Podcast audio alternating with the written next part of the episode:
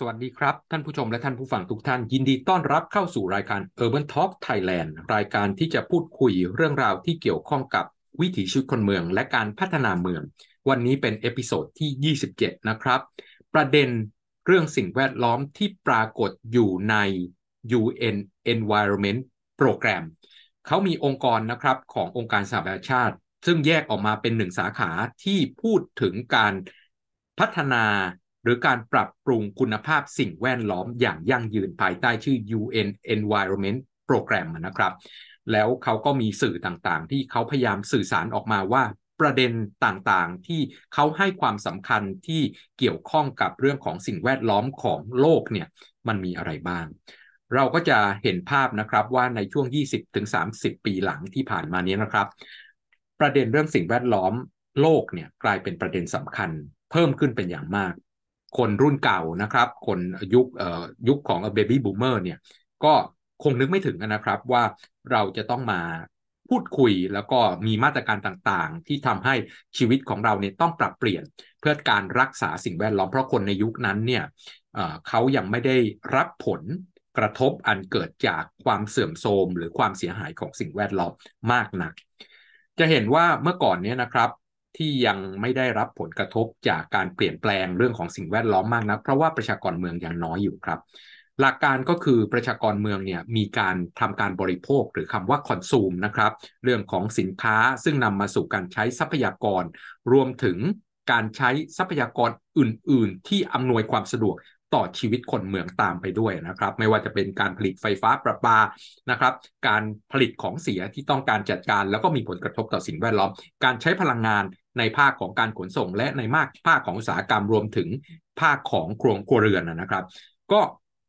ล้วนแต่ใช้ทรัพยากรธรรมชาติแล้วบางรูปแบบการผลิตก็ก่อให้เกิดผลเสียต่อสภาพแวดล้อมอย่างมากในเวลาที่เมื่อก่อนเนี้ยคนนึกไม่ถึงครับ นึกไม่ถึงเพราะว่าผลกระทบพวกนี้มันไม่ไม่ค่อยเกิดฉับพลันทันทีนะครับ เมื่อก่อนเราก็ไม่ได้รับผลกระทบนั้นก็ไม่ได้คิดคำนึงถึงอะไรมากนะครับ มุ่งแต่การผลิต มุ่งแต่การให้ผลิตพลังงานได้ถูกนะครับประหยัดแล้วก็มีความมั่นคงทางพลังงานมากที่สุด มุ่งสู่การผลิตยานพาหนะ เพื่อการคมนาคมขนส่งที่มีกำลังสูงนะครับ เพื่อที่จะทำให้ขนส่งได้น้ำหนักมาก และในระยะไกลในต้นทุนที่ประหยัดที่สุด แต่ว่าการใช้พลังงานแล้วก็การผลิตในรูปแบบเดิมที่เราเคยใช้เมื่อ หลายสิบปีที่แล้วเนี่ยมันสั่งสมครับ มันก่อให้เกิดผลเสีย แล้วก็ทำลายทรัพยากรธรรมชาติ และสิ่งแวดล้อมทำลาย คุณภาพของอากาศทำลายสิ่งแวดล้อมของโลกเนี่ย แต่มันไม่เกิดผลฉับพลันทันที มันสั่งสม สั่งสมไปเรื่อยๆครับ แล้วเมื่อ 20-30 ปีหลังที่ผ่านมา มันเริ่มต่อสู้เรากลับครับ มันเริ่มแสดงให้เห็นถึงผลเสีย หรือความเสียหายอันเกิดจากมัน แล้วมันก็ทำร้ายเรากลับด้วยปรากฏการณ์ที่เรียกว่า climate change หรือการเปลี่ยนแปลงภูมิอากาศ ก็แน่นอนครับที่ผมเคยเล่าให้ฟังแล้วว่าการเปลี่ยนแปลงภูมิอากาศเนี่ยก็คือไอ้ภัยพิบัติต่างๆ ที่เราเคยเจอเนี่ยนานๆเจอที แล้วก็เจอแล้วก็เรื่องเล็ก ๆ น้อยๆเนาะก็อาจจะติดขัดขลุกขลักบ้างได้รับผลเสียหายบ้างแต่ไม่มากนัก แล้วมันก็จบไปนะครับ แต่ว่า climate change เนี่ยมันเปลี่ยนรูปแบบและปรากฏการณ์ของภัยพิบัติตามธรรมชาติ ให้ถี่ขึ้นแล้วก็รุนแรงขึ้น แน่นอนพอรุนแรงขึ้นปุ๊บและถี่ขึ้นปุ๊บสิ่งที่เราได้รับผลกระทบก็คือพื้นที่ต่างๆ แล้วก็เรื่องของคุณภาพชีวิต แล้วก็ทรัพย์สินต่างๆ ของเราที่เสียหายเป็นอย่างมาก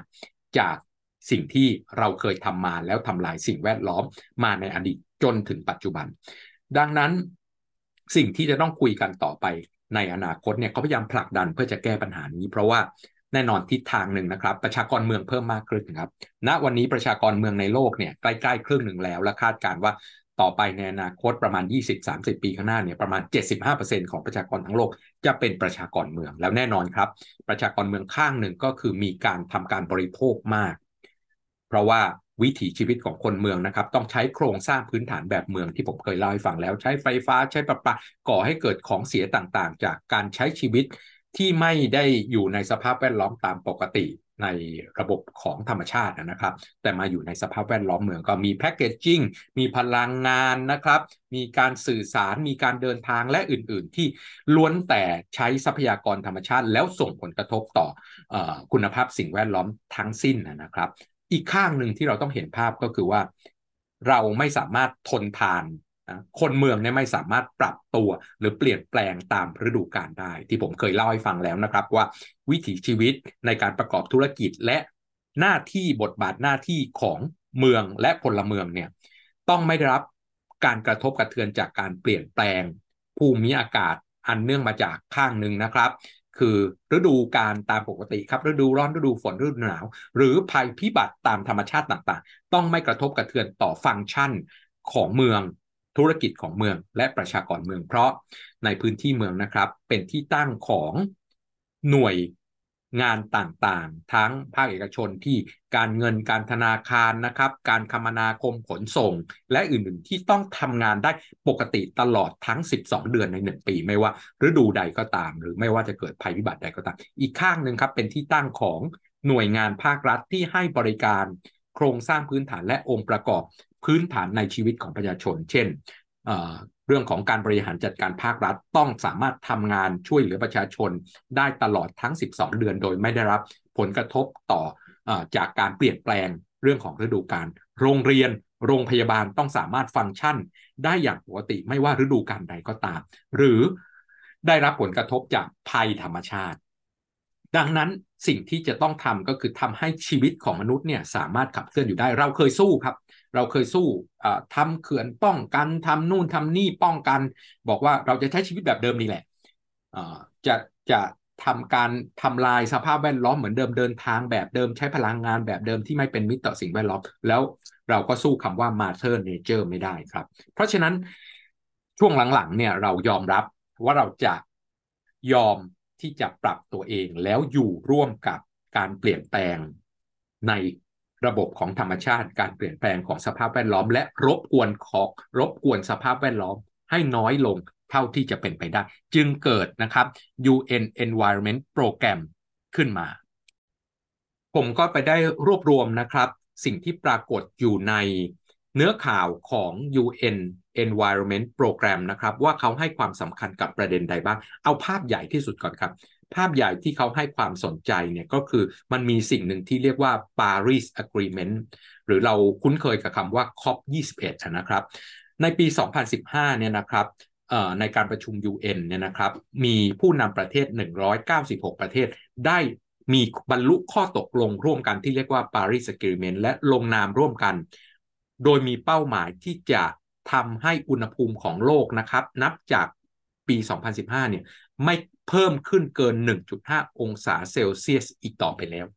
เพิ่มขึ้น 1.5 องศาเซลเซียสเนี่ยเพิ่มขึ้นจากอะไรครับ เพิ่มขึ้นจาก pre-industrial era ก็คือก่อนที่จะเข้าสู่ยุคปฏิวัติอุตสาหกรรมเนี่ยโลกมีอุณหภูมิเท่าไหร่เนี่ยในแต่ละภูมิภาคของโลกมันจะไม่เท่ากันนะครับ แต่จะเพิ่มขึ้นไม่เกิน 1.5 องศา แล้วก็มี action ต่างๆ มีแผนในการพัฒนาต่างๆ ตามมา โดยมีเป้าหมาย ไล่ตามช่วงปีตามนี้ครับ ปี 2030 เนี่ยนะครับ จะต้องลด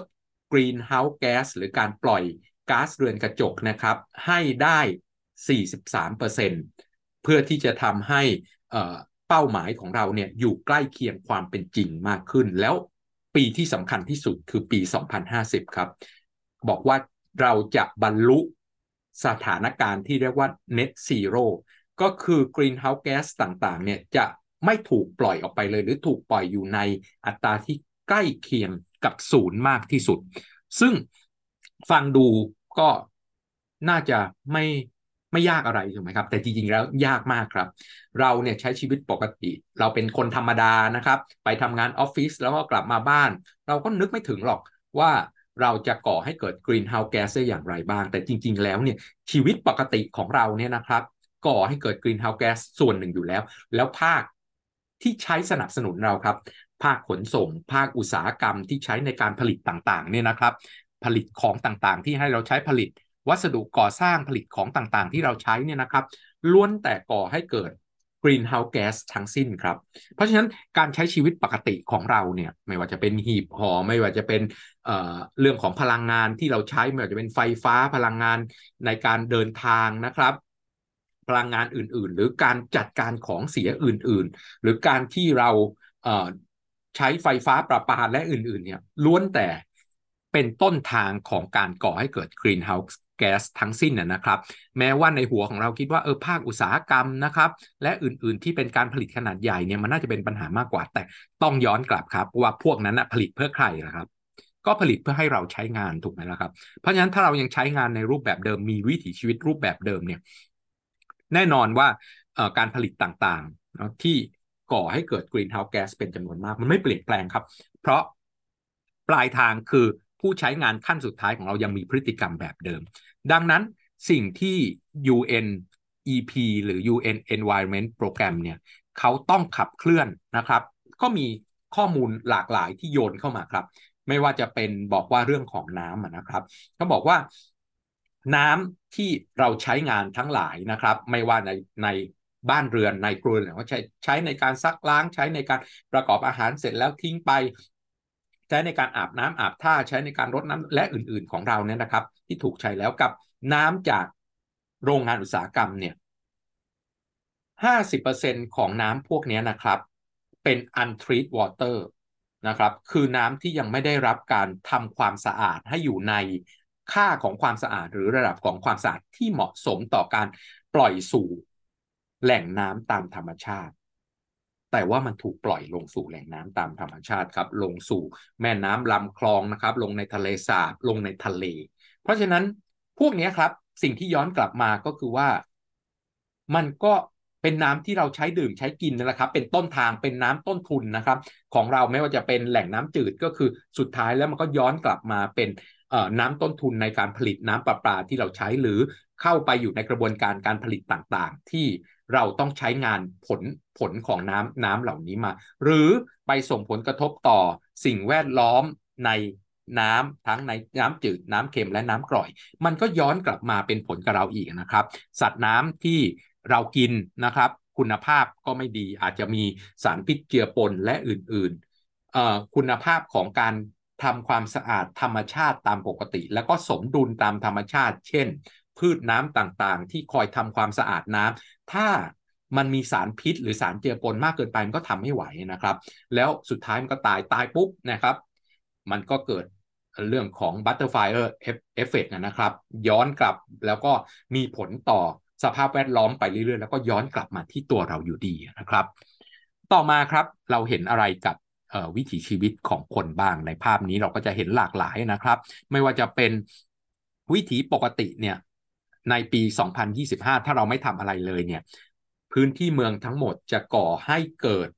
ขยะบูนฝอยนะครับ ต่อปีนะ 2,200 ล้านตันครับ 2,200 ล้านตันเนี่ยคือขยะที่เราต้อง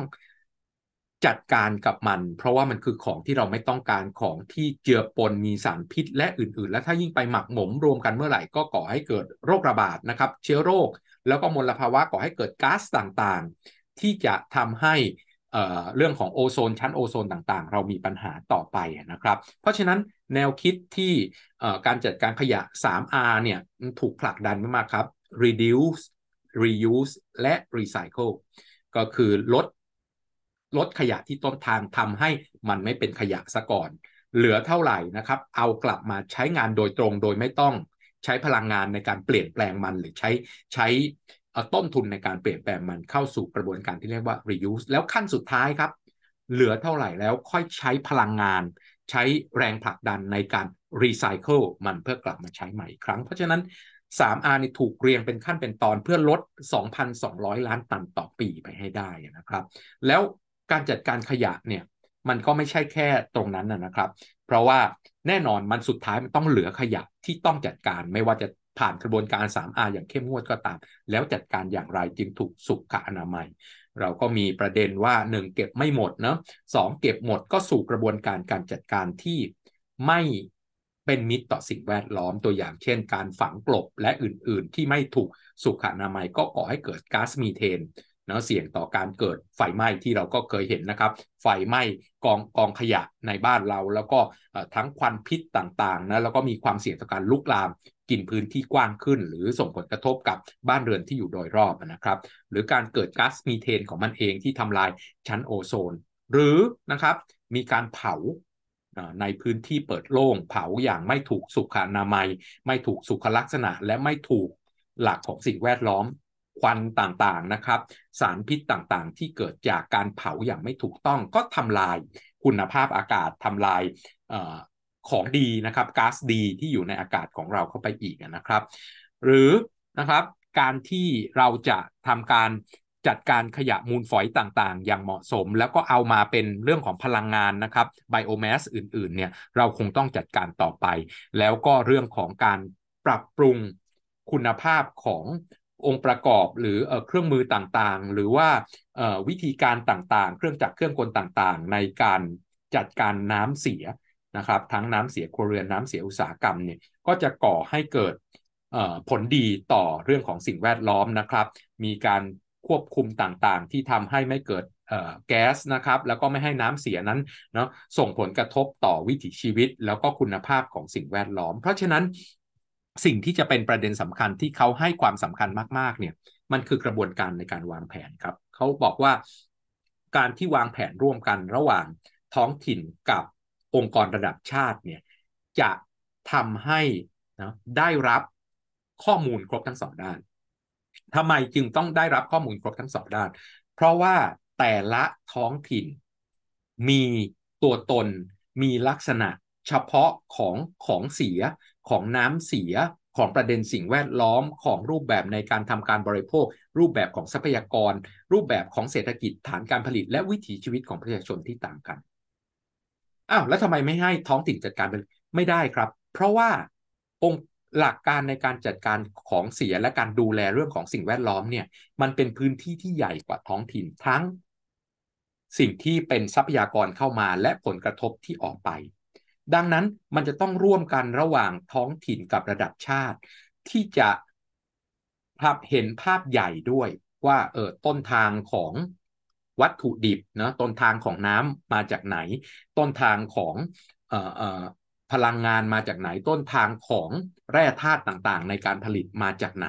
นะครับ มันส่งต่อกันมายังไง ใช้ในท้องถิ่นแล้วของเสียมันออกไปยังไง มันต้องร่วมกันทั้งระดับชาติและท้องถิ่น เพื่อจะทำให้เกิดแนวทางมาตรการต่างๆ ที่เทเลเมตครับ วัดตัวตัดสอดคล้องกับความต้องการของแต่ละท้องถิ่น โดยมีองค์ประกอบระดับชาติเนี่ยคอยควบคุมเกณฑ์มาตรฐานทั้งหมด แล้วตัวนี้แหละ ที่จะทำให้การจัดการของเสียการจัดการสิ่งแวดล้อมนะครับ การก้าวเข้าไปสู่ความยั่งยืนเนี่ยมันสามารถเกิดขึ้นได้อย่างมีประสิทธิภาพ ประเด็นต่อมาครับที่ UNEP เนี่ยได้ให้ความสำคัญเป็นอย่างมากก็คือ ปรากฏการเกาะความร้อนนะครับ หรือว่า Heat Island เขาบอกว่าการใช้ชีวิตอยู่ในพื้นที่เมือง พื้นที่เมืองของวิถีชีวิตของคนเมืองเนี่ยแล้วก็องค์ประกอบต่างๆของเมืองเนี่ยนะครับ มันก่อให้เกิด ความร้อนสะสม กลายเป็นเกาะความร้อนนะครับ และเกาะความร้อนเนี่ยมันนำไปสู่การทำลายโอโซนทำลายคุณภาพของอากาศ แล้วก็ก่อให้เกิดมลภาวะทางอากาศ เช่นฝุ่นควันนะครับ แล้วเรื่องของมลภาวะอื่นเช่นเสียงนะครับ เรื่องของสุขภาพอนามัยต่างๆเนี่ยมันเกิดปัญหาไปหมด เพราะว่าในพื้นที่เมืองเนี่ยมีพื้นที่ดาดแข็งเยอะ พื้นที่ดาดแข็งก็คือเอาง่ายๆครับ พื้นที่ที่ไม่ใช่ดินและหญ้าต้นไม้นั่นแหละ พื้นที่คอนกรีตนะครับ พื้นที่ถนนราดแอลฟัสราดยางมาตอยและอื่นๆเนี่ยนะครับ ที่ไม่ใช่พื้นที่ที่เป็นระบบธรรมชาติเนี่ยมันจะสะท้อนความร้อน ในบางในวัสดุบางอย่างนะครับ ดูดความร้อนเอาไว้ในช่วงโดนแดด แล้วคายความร้อนออกมาอย่างต่อเนื่อง วัวัสดุบางประเภทเนี่ยคายความร้อนจนถึงแบบดึกดึกดื่นดื่นก็คายความร้อนออกมาครับ ค่อยๆคายความร้อนออกมา เพราะฉะนั้น สิ่งที่เป็นรูปแบบปกติของเมืองคือความร้อนเนี่ยจะกักตัวอยู่ในพื้นที่เมือง แล้วผลที่ตามมาครับ แน่นอนข้างหนึ่งคือการเดินทางเป็นจำนวนมากข้างอีกข้างหนึ่งคือเมื่อเป็นเกาะความร้อนปุ๊บมันอยู่ในอุณหภูมิไม่น่าสบาย ตามมาตรฐานโลกบอกว่าอุณหภูมิน่าสบายอยู่ที่ 25 องศาเซลเซียส คนไทยได้ยินคงตกใจ เพราะว่าแสดงว่าตลอดทั้งปีฉันไม่ได้อยู่ในอุณหภูมิน่าสบายเลย แต่ว่าดูครับที่เราเปิดแอร์ทั้งหลายเนี่ยส่วนใหญ่แล้วมาตรฐานเนี่ยเขาจะตั้งไว้ที่ 25 องศาเซลเซียสนี่คืออุณหภูมิน่าสบาย พอเมืองเนี่ยเป็นพื้นที่เกาะความร้อนปุ๊บเนี่ยสิ่งที่เป็นปัญหาตามมาก็คือ มันอยู่ในอุณหภูมิที่ไม่น่าสบายอุณหภูมิมันสูงเกินไป สิ่งที่ตามมาอีกก็คือเราก็ต้องเปิดเครื่องปรับอากาศ เพื่อจะทำให้ พื้นที่ที่เราอยู่มีอุณหภูมิน่าสบายอย่างเหมาะสม แล้วเครื่องปรับอากาศแน่นอนครับ การปรับอากาศก็คือทำความเย็นแล้วก็คายความร้อนเนะแลกเปลี่ยนนะครับทำให้เกิดความเย็นโดยเอาความร้อนออกไปถามว่าออกไปแล้วมันออกไปอยู่ที่ไหนครับ ก็ออกไปอยู่นอกอาคารไงครับ อย่างที่เราเคยเดินผ่านเนาะเครื่องแอร์ทั้งหลายแล้วมีลมร้อนพัดใส่หัวเราเนี่ย นั่นแหละครับ คือการที่ ผลกระทบอันเนื่องมาจากเมืองที่เป็นเกาะความร้อนเราก็ต้องสู้นะให้เรามีพื้นที่นะอยู่ในห้องอยู่ในบ้านนะอยู่ในสำนักงงานแล้วเรามีภาวะน่าสบายแต่ข้างนอกมันก็ยิ่งร้อนขึ้นไปอีกครับ ความเป็นเกาะความร้อนของเมืองเนี่ยก็ยิ่งแย่ขึ้นไปอีกแล้ว โลกมันก็ร้อนขึ้น เพราะว่าเมืองเนี่ยมันเยอะขึ้นเรื่อยๆนะครับขนาดของเมืองใหญ่ขึ้นเกาะความร้อนมันก็แพร่กระจายนะครับ ความร้อนก็ถูกแพร่ไปสู่เรื่องของภูมิอากาศต่างๆ แล้วก็เมื่อโลกร้อนขึ้นต่อมาครับ น้ำก็ระเหยครับ เพราะฉะนั้น น้ำนะน้ำต้นทุนที่เราใช้ดื่มกินเนี่ยแล้วก็ใช้งานต่างๆเนี่ยมันก็ต้องลดลงนะครับเขาคาดการว่า UNDP คาดการว่าถ้าปล่อยให้ไอ้โลกยังมีวิถีชีวิตแบบเดิมเดิมเนี่ยโลกร้อนขึ้นเรื่อยๆเนี่ยประชากร 650 ล้านคนในโลกนะครับ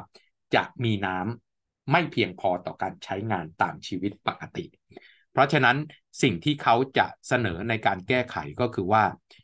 จะ ต้องมีการที่วางแผนและการออกแบบเมืองแบบที่เน้นความยั่งยืนแล้วก็ประสานงานกับทุกมิติครับ มิติสิ่งแวดล้อมมิติเศรษฐกิจวิมิติทางสังคม มิติทรัพยากรและอื่น ๆ ที่ประสานร่วมกัน คิดร่วมกันไม่ได้คิดข้างเดียว แบบที่เมืองจะเติบโตทางเศรษฐกิจมีความมั่นคง เอากำแพงมากั้นให้เมืองปลอดภัยแล้วข้างนอกเดือดร้อนหมด คิดแบบนั้นไม่ได้แล้ว ต้องคิดถึงความยั่งยืนเป็นหลักและร่วมกันในทุกมิติ แล้วก็จะทำให้เกิดนะครับ เมืองโลคาร์บอนแล้วก็ให้ความสำคัญโดยมีประชาชนเป็นศูนย์กลางจริง ๆ นะครับ ประเด็นเหล่านี้เนี่ยนะครับก็จะเป็นประเด็นสำคัญที่ UNEP นะครับ UN Environment Program เนี่ยพยายามยกขึ้นมา แล้วก็พยายามหาแคมเปญนะครับ พยายามรวบรวม นักคิดนะครับผู้เชี่ยวชาญต่างๆเนี่ยที่จะมาแก้ปัญหาต่างๆ ซึ่งก็ยังมีประเด็นอื่น ๆ อีกหลายอย่างที่ UNEP พยายามผลักดันนะครับ ไม่ว่าจะเป็นซึ่งผมคงพูดในตัวของ episode ต่อ ๆ ไปนะครับ ว่าถ้าเขาไปจับประเด็นเรื่องของมลภาวะที่เกิดกับกลุ่มคนจนมันจะเป็นยังไงนะครับ เพราะฉะนั้นแรงผลักดันตรงนี้จากคอป21 หรือ Paris Agreement นะครับ เมื่อปี 2015 มันผูกพันกับทุกประเทศนะครับ 196 ประเทศที่ลงนามร่วมกันประเทศไทยก็อยู่ในนั้นนะครับ แล้วเราก็ต้องผลักดันตรงนี้ต่อไป ถามว่าเราผลักดันเพื่อหน้าเพื่อตาหรือเปล่า ไม่ใช่ครับ เพราะว่าปัญหาของโลกไม่ว่าต้นทางอยู่ที่ไหนก็ตามนะครับ ต้นทางของการก่อให้เกิดมลภาวะอยู่ที่ไหนก็ตาม มันส่งผลไปทั้งโลกแล้วทุกวันนี้ทุกคนรู้แล้วครับ ว่าคำว่า globalization ไม่ใช่แค่ สินค้า วิธีคิด การสื่อสารข้อมูลข่าวสารเท่านั้น แต่ globalization ยังหมายรวมถึงผลกระทบด้านสิ่งแวดล้อมที่เป็น globalization ด้วยเช่นกัน วันนี้ก็ต้องลาไปแค่นี้กับ Urban Talk Thailand นะครับ เรามีช่อง YouTube เรามี TikTok นะครับ search คำว่า Urban Talk Thailand เข้าไป เจอเราแน่นอนและถ้าท่านต้องการจะ รู้อะไรเพิ่มเติมประเด็นไหนเพิ่มเติมสามารถพิมพ์ไว้ในคอมเมนต์ใต้ลิงก์ของเราได้เลยครับ เราจะพยายามหามาตอบสนองความต้องการของทุกท่าน เพื่อให้เรามีโลกที่ดีขึ้น และเมืองที่ดีขึ้นต่อไป วันนี้ต้องลาไปแค่นี้แล้วพบกันใหม่ในเอพิโซดต่อไป สวัสดีครับ